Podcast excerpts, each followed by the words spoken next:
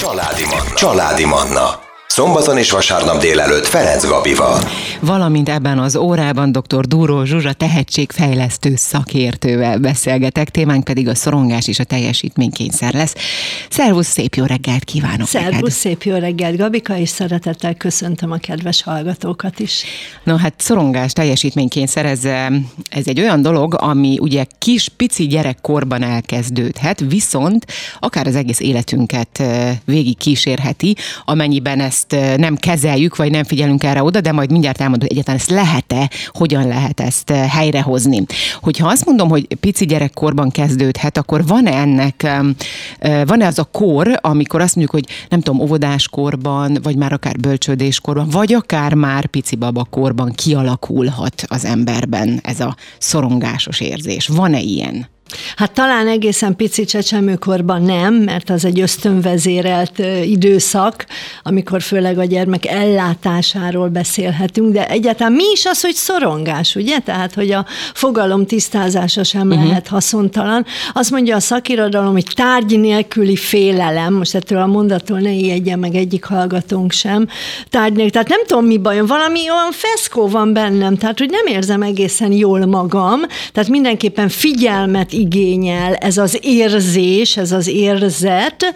Ugye azt mondja a pszichológia, hogy érzésekkel nem vitatkozunk, ez is egy ilyen szlogenszerű, de jó tartalmat adó mondat, hogy ha te azt mondod nekem, hogy te szorongsz, én ezt nem cáfolhatom meg, hogy nem, nem, te nem szorongsz, nincs egy semmi bajod, uh-huh. mert hogy ezt az érzést, ezt magadnak vetíted ki, vagy magadba vetíted vissza. Na most az a gáz, hogy így finoman fogalmazunk, hogy ebből a szorongásból lesz majd a mélyebb stressz, ugye, amikor uh-huh. már az a feszültség elég elhatalmasodik rajtam, és az a szorongás stressz, ez mindenképpen egy teljesítmény csökkenést okozhat, és azt hiszem, hogy itt figyelünk mi erre a jelenségre igazából, és nagyon okos volt a, a kérdés, hogy milyen életkori szakaszban figyelhetjük ezt meg. Igen, legyünk őszinték, hogy elsősorban abban az életkorban, amikor közösségbe kerül a gyerek, tehát ott vannak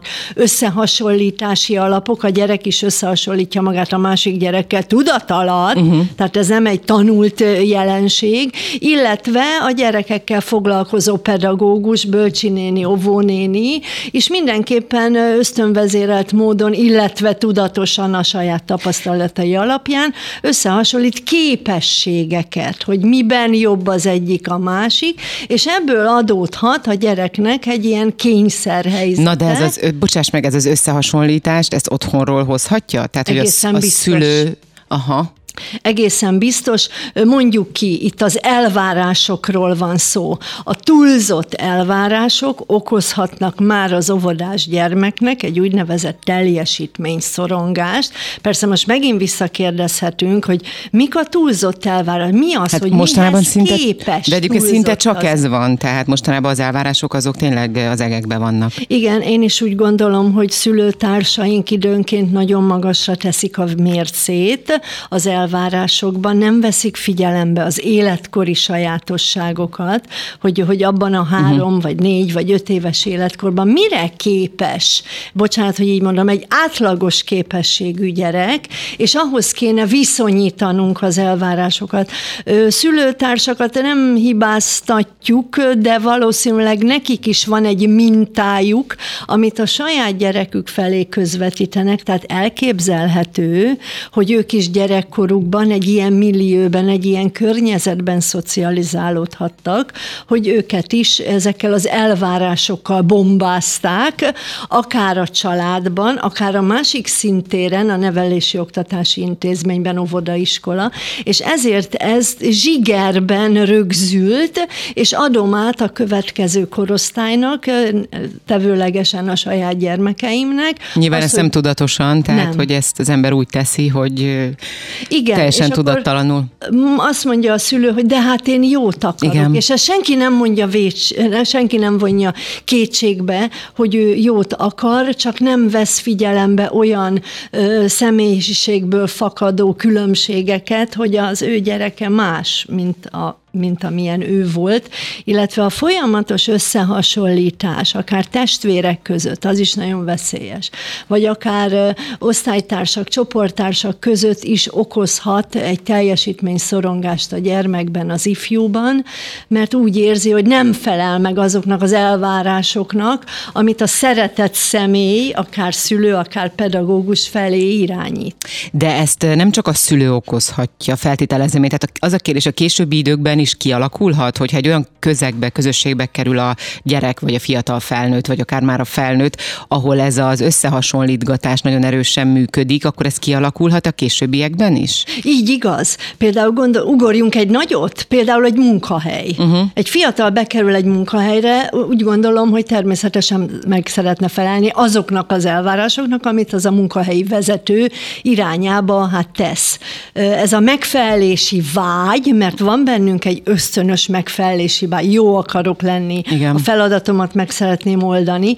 Ez, hogyha nyomás alá helyezzük ezt az egyént, akkor egy megfelelési kényszeri alakul, tehát már szinte kényszeres vagyok, már csak arra koncentrálok, már nem nézek se jobbra, se balra, annyira nagy a küzdelem bennem, uh-huh. hogy jót tegyek, és a környezetem elfogadja az én teljesítményemet. Ezek megint csak belülről fakadó ösztönös cselekedetek, nem szabadna, hogy ebből egy olyan tudatosság legyen, ami már akár testi tüneteket produkál. És remélem, hogy erre majd megoldást is tudunk valamilyen szinten hozni a hallgatóknak így az óra végére. Most viszont életöröm zenét hozunk, aztán jövünk vissza, és innen folytatjuk a beszélgetést, maradjanak velünk. Ez a Családi Manna, Ferenc Gabival, itt a Manna FM-en. Manna FM. Manna FM. Valamint a másik mikrofonnál dr. Dúró Zsuzsa tehetségfejlesztő szakértő. Mai témánk a szorongás és teljesítménykényszer, vagy és vagy, hát mégis az egyik a másikból, szóval nagyon szorosan ugye összefügg egymással, aminek a,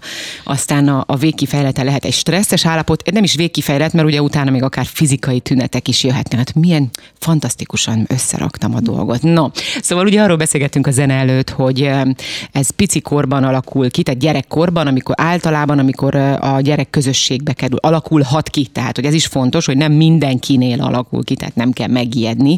Egyébként elsősorban, és ez alkati kérdés, hogy kinél alakul ki? Nagyon jó a kérdés, hát köszönöm szépen. Igen, ha azt veszem, hogy a két személyiség típus, és most a leegyszerűsítve egy uh-huh. picit, vannak az introvertált, tehát csendes, visszahúzódó egyének, hát ez a vérmérséklettől, temperamentumtól függ, hogy milyenek vagyunk, a másik pedig az extrovertált, a harsányabb szerepelni szerető egyén.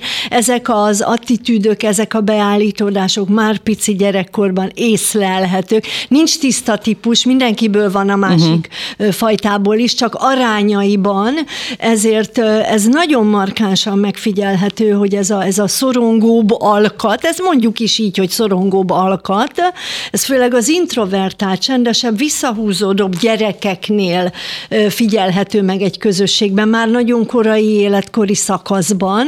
Tehát ez a nem az, hogy leteszem, azt ott marad, de az a, az a kis csendeske, az a megfontoltka, az a kis lass lassabb munkálatokat folytató egyén. Erre mondtam, hogy vérmérséklet mhm. temperamentum. Uh-huh. Na most a vérmérséklet temperamentum egy születési adottság. Na most, ha születési adottság, akkor genetikai úton uh-huh. mi hurcolunk ebből rengeteget anyutól, aputól, nagymamától, nagypapá, nem akarok biológia órát tartani, de ez fontos, hogy valahonnan datálható, hogy én körülbelül milyen vagyok ilyen szempontból. Tehát a vér hőmérséklet temperamentum szempontjából. Na de akkor adódik a kérdés, hogy ha én ezt hoztam, ha ez született, akkor ez ez megváltoztathatatlan? Tehát egy introvertáltból lesz vala, nem lesz extrovertált soha. Hát teljes egészében nem, de viszont az életkor előre haladtával jelentősen változhat.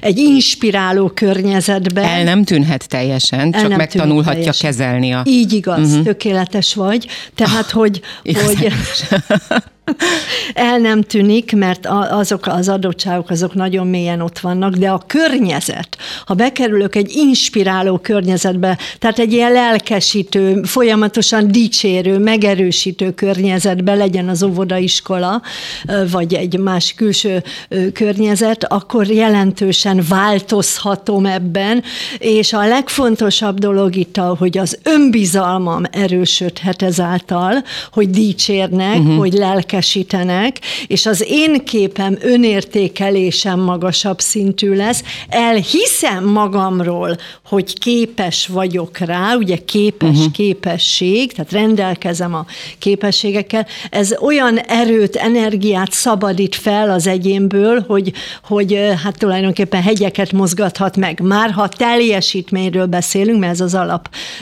feladat. De itt is ugye vigyázni kell, hogy ne essen a ló túloldalára, tehát hogy ez a elhiggyem és tudjam, hogy milyen jó vagyok, és ahogy mondtad, ez a tökéletes szót, ugye? Tehát, hogy azért itt is az arany középutat meg kell találni. Teljesen igazad van. Az, hogy tökéletességre törekszünk, úgy általánosságban mindegyikünk, szeretnénk jót csinálni, szeretnénk valami hasznosat, Igen. aztán a környezetünk ebbe jelentősen bele rondíthat, hogy nem tudom elérni a célomat. Ez persze egy frusztrációs érzés, és itt jön megint be a teljesítmény szorongás. Tehát küzdök valamiért, szeretném megvalósítani, van egy belső kis versenyem magammal akár, de a környezet nem segít, fejemre koppint, kudarcot élek át, és akkor azt hiszem, hogy hosszú időre visszavethet engem abból a motivációból, hogy én szeretnék valamit megvalósítani. És nyilván ez gyerekkorban, ugye a gyerek ezt nem tudja hogyan kezelni, hogyha mondjuk a külvilágtól kap, tehát tegyük fel akár iskolában vagy óvodában kap, koppintanak a fejére, akkor ezt a szülő tudja valahogyan kompenzálni, tehát hogy otthon utána, hogy kicsim, ez nem volt, ez nem, most az sem jó nyilván, hogyha ellent mondok annak, amit a pedagógus mondott, szóval, hogy itt hogy lehet ezt megoldani akkor? Hát bizony, bizony, nagyon gyakran előfordul, hogy teljesen más nevelési elveket vall a család, és az intézmény, tehát óvodaiskola. Most, ha azt mondom, hogy autokrata, demokrata lesz fel, mint vezetői stílus, uh-huh. ezek teljes mértékben különböznek, de nagyon jó volt a felvetésed. Arra gondolhattál, most próbálok a te fejeddel gondolkodni, hogy egy viszonylag autokrata demokratább vezetői stílusú intézményben szocializálódó óvodás vagy iskolás, erősen megsínyli azt a légkört hosszabb távon, amiben van az intézményben. Otthon, ha demokratikusabb, megengedőbb, nem teljes a stílus, ugye az, az két teljesen különböző Pontosan. dolog. Na most, ha ezt felismeri egy szülő, hogy neki kompenzálni kéne az intézményben dúló kisé keményebb, keményebb autokratább stílus, akkor ez kompenzálja a sok jutal, jutalommal, De ez helyes? Ez helyes? Nagyon helyes. Aha. Nagyon helyes. Hát így maradunk épek és egészségesek uh-huh. idegrendszerileg, hogy próbálom a vadhajtásokat törögetni, na persze csak valós teljesítményt értékelünk, nagyon Igen, itt is az arany középút, az arany illetve középút. az is egy megoldás lehet, nem, hogy amennyiben ez nyilván fennáll egy ideje, és úgy látom, hogy ezt én nem tudom megoldani mondjuk szülőként, akkor azt mondom, hogy kiveszem ebből az intézményből a gyereket, és elviszem egy olyanba, ami közelebb áll az én, vagy a, a, a, a mi látásmódunkhoz, a mi ez így van, ez így van, és ez életmentő tud uh-huh, lenni, most igen. idézőjelbe rakom. A környezetváltozás csodákra képes, szoktuk mondani, mert nagyon gyakran előfordul, hogy retardálódik a gyerek, vagyis visszacsúszik egy fejlődési fázist az idegrendszeri problémái miatt, mert annyira szorong abban az intézményben, és láss csodát, egy másik intézmény intézménybe áthelyezve fog. kinyílik, mm. szárnyalni fog, és a teljesítménye nagyon magasra nőhet. No hát akkor hozunk zenét, aztán jönnek a legfrissebb hírek, ezt követően pedig jövünk vissza dr. Dúró Zsuzsával, maradjanak velünk. Ez a Családi Manna, Ferenc Gabival, itt a Manna FM-en. Itt a 98.6 Manna FM-en dr. Dúró Zsuzsa tehetségfejlesztő szakértővel beszélgetünk, témánk a szorongás teljesítmény kényszer. Ugye erről az előző fél órában nagyon sok mindenről szó esett, többek között, hogy honnan indulhat, például a mm, kisgyerekkorban indulhat ez a szorongásos teljesítménykényszer, ami, amikor mondjuk a gyerek közösségbe kerül például, ugye ez egész életét végig kísérheti, amennyiben ezt a szülő nem veszi észre, vagy nem kezeli, vagy nem figyel rá. Ez ugye a, később kialakulhat a stressz, erről is szó volt, de akár fizikai tünetei is lehetnek. No, a tökéletességről ejtsünk néhány szót, mert itt ugye jött, beszéltünk erről az interjúban is, és így a zene alatt is egy picit erről beszéltünk, hogy honnan jön ez a nagyon erős tökéletességre vágyásunk, vagy igényünk, hogy mindenben jóknak kell lenni, mindent is tudni kell, mindenhez is érteni kell. Tehát, hogy hiába, hogy az én végzettségem teljesen mindegy most, hogy micsoda, vagy ha több van, akkor is, de én nekem meg értenem kell ahhoz is, hogy tehát ez, ez honnan jön, és ez, ez, mert ez valami eszméletlen egészségtelen dolog. Én úgy gondolom, hogy ez nem egy magyar specialitás, tehát mi, mi áthoztunk valamit, ami nem felel meg azoknak az elvárásoknak, amit a mi szocializációnk megengedett volna. Mondjuk én úgy gondolom, hogy valahonnan a tengeren túlról jön ez az érzés. Csak nem Amerikára gondolsz? Arra gondoltam. Igen? Ez az érzés, ez az érzet, hogy, hogy meg kell felelnem mindenki elvárásainak, ez egy hatalmas lelki és testi energiát vesz igénybe. Gondoljanak a kedves hallgatók is arra, hogy, hogy megkérdezünk egy hát Amerikában élő embert, hogy hogy vagy, tökéletes, jaj, de jól vagyok, és mosolyog, és fülig ér a szája, miközben, bocsánat, szélsőséget mondok, utána egy fél órával időpontja van a saját pszichológusához, tehát mindenkinek ki kell adni a gőz. Tehát ez egy társadalmi elvárás, és most, a, uh-huh, most egy uh-huh. pillanatra csak a gyökerekről, Amerikában is egy társadalmi elvárás megoldás lehetett valamikor több száz évvel ezelőtt, de száz biztos, az, hogy nekünk kifelé, a közösség felé, a többi ember felé azt az arcunkat kell mutatni, hogy minden rendben van, jól érzem magam a bőrömben, tehát az én, szó szerint értendő, rendben van, testileg és lelkileg rendben vagyok, mert ezt várják el tőlem. És itt jön egy másik kulcs szó, az elvárás. A társadalom mit vár el az egyéntől? Az, hogy dolgozzon, egészséges legyen, mosolyogjon, kifelé pozitív sugár, kisugárzása legyen, mert ez inspirálja a többieket, és ezáltal társadalmilag a társadalmi jólét, a lelki jólét. De ez hazugság, nagyon, bocsáss meg, pontosan? Mert, mert ez nem jólét. Ez nem jólét. Tehát én eljátszom a hattyú halálát, hogy kifelé milyen mosolygós és bájos vagyok, és belül meg megint csak egy közhely, ugye rohad az alma, és megyek a pszichológusomhoz, mert ki kell beszélni beszélnem magam, és ez nagyon fontos, hogy kiventilláljam a frusztrációmat, hogy ne betegítsem meg magam belülről, hogy ne jöjjenek a testi tünetek, ne kelljen gyógyszert szednem, hogy el tudjak aludni, és szélsőség. Na most úgy tűnik, mintha mi ebből a mintából, rossz mintából átvettünk volna Magyarországon is elemeket, tehát ez a kifelé való mutatása, hogy minden tökéletes. Talán az a különbség, hogy nálunk a megoldás nem annyira oké, okay, mert hogy ugye nincs minden embernek külön pszichológusa. Egyrészt nincs annyi pszichológus sem, meg az embereknek nincs annyi pénze, hogy megfizesse a pszichológusokat. Tökéletesen igazad van, és ezért látunk már kicsi korban manifestálódó testi tüneteket, és most mondanék néhányat, nem elrettentésként, uh-huh. de figyeljenek a kedves szülők is arra, hogyha a húsig rágja a körmét a gyerek például. Ez az első árulkodójel a szorongásra, a túlzott mértékű szorongásra. Ugye mit mond a magyar nyelv, mert gyönyörű szólások sokat mond mindenre, aki rágja a körmét, az rágódik valamin. Uh-huh. Tehát őt foglalkoztatja, ő neki kell, hogy mindig valami a szájába, mindig valamit a szájába vegyen, és a száj és a kéz, uh-huh. ugye? Tehát ösztönvezérelt cselekedet csecsemőkorból, ugye? Most hagyd ne menjek le ilyen szintre, hogy a szopás és egyebek, ugye a szájjal és a, a kéz, az átkarolás, hogy mennyire fontos. Tehát ezek ösztönvezérelt cselekedet, vagy a tikkelés, ugye? Uh-huh. Tehát a, az önkéntelen szemmozgás, aminek ugye van enyhébb és van nagyon-nagyon súlyos változata is. Vagy amikor egy iskolás folyamatosan hasfájásra, hasfájását mondja, hogy most azért nem szeretnék iskolába menni, mert fáj a hasam, vagy belázasodik egy nagy dolgozat előtt már a nagyobb gyerek is. Ilyen szinten tud fizikai Ilyen tüneteket. szinten lehet teljesítménykényszer. De az már egy nagyon magas, magas szinten van akkor ott a teljesítménykényszer. Nézd, figyelmet igényel, tehát nem nem, nem lehet erre nem figyelni, nem, ne bagatelizáljuk el otthon, hogy ugyan már nincs semmi baj, de egy óra múlva semmi baj, hogy nem lesz, menjünk, mert dolgozzunk kell.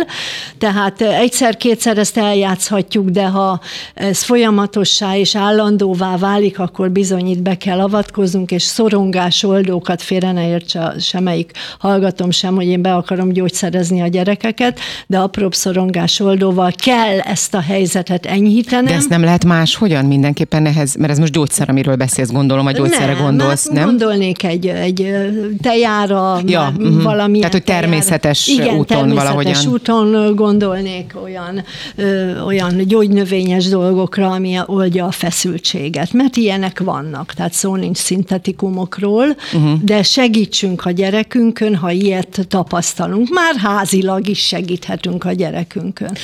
Na Igen. most kérdezed a praktikákat, teljesen igazad van, hogy vannak olyan, például játéktevékenység, tehát kijátszom, bábozunk, drama, drámapedagógiai eszközökkel a feszültségét oldom. Vannak gyerekek, akik ha kirajzolják a problémájukat, látszik is a rajzukon a, a színhasználatban vagy a formában a feszültség, a hirtelen mozgás.